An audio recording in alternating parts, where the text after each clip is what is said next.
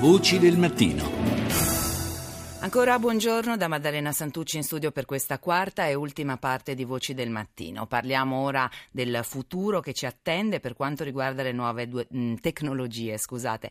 Il 2015 viene salutato da molti guru come un anno importante, ci aiuta ad orientarci Riccardo Luna, giornalista esperto di web e digital champion italiano, cioè rappresentante per l'Italia dell'innovazione e del digitale in Europa. Buongiorno Riccardo Luna. Buongiorno e buon anno a voi. Grazie, altrettanto. Allora, cosa dobbiamo aspettarci?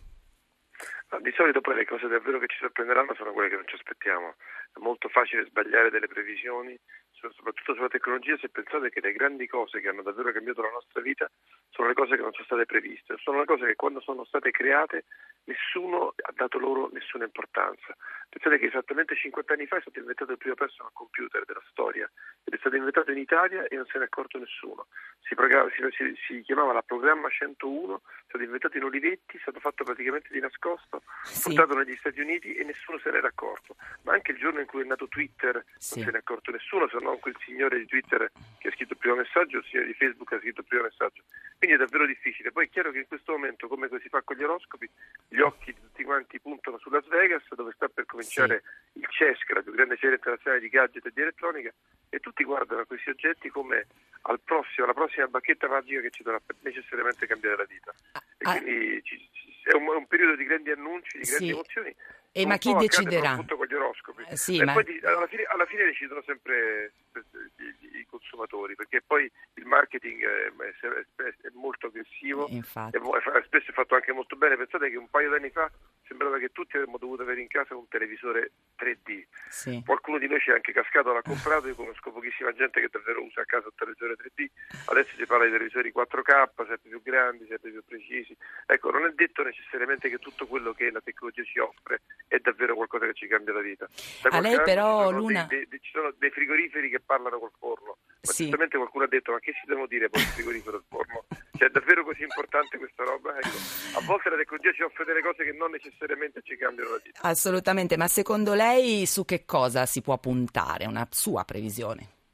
Guardi, in questo momento si parla molto dei droni, è stato considerato un po' il regalo di Natale, quindi è stato sicuramente sì. una delle cose eh, di, di, di, di, più grande, di più grande richiamo, di più grande impatto. Ecco, io dubito che i nostri cieli si riempiranno di droni e che sarà davvero quello l'oggetto che ci cambierà la vita. Io credo molto nella tecnologia che davvero migliora la vita delle sì, persone. È proprio, questo, è proprio, a questo proposito io le volevo porre un'altra domanda, perché la tecnologia ha un ruolo fondamentale anche nell'aiuto alle persone svantaggiate, no? penso per esempio a disabili, non vedenti. Quali sono le novità disponibili in questo campo? Quali quelle su cui invece si sta lavorando? Ma guardate, c'è stato qualche, un paio di anni fa c'è stato eh, un grande annuncio mondiale a San Francisco della eh, una convention della Apple dove fecero vedere in anteprima mondiale un'applicazione che consentiva ai ciechi di, tra virgolette, vedere, mm. quindi di usare l'applicazione del telefonino per andare in giro. E pensate a un'applicazione che è stata sviluppata in Italia sì. da un ragazzo di Bologna. Adesso c'è un'applicazione che si chiama Pedius che consente alle persone sorde di telefonare è stata sviluppata da un gruppo di ragazzi, tra l'altro hanno recentemente ricevuto un investimento, una startup davvero interessante e sono davvero queste le cose che migliorano la vita delle persone. E giorno, credo che tra qualche giorno ci sarà l'annuncio che finalmente uno dei progetti più interessanti della, dell'innovazione italiana, che si chiama Mario's Way, che è una carrozzina per disabili, che consente al disabile di muoversi come su un Segway e di stare all'altezza delle persone normodotate, che è una delle grandi eh, diciamo, disabilità anche psicologiche che noi diamo alle persone che sono affette da un problema come quello della disabilità, ecco questa carrozzina finalmente ha trovato un finanziatore e finalmente andrà sul mercato ed è uno dei prodotti che sicuramente ecco, dopo tanti tanti tanti anni può davvero migliorare la vita delle persone.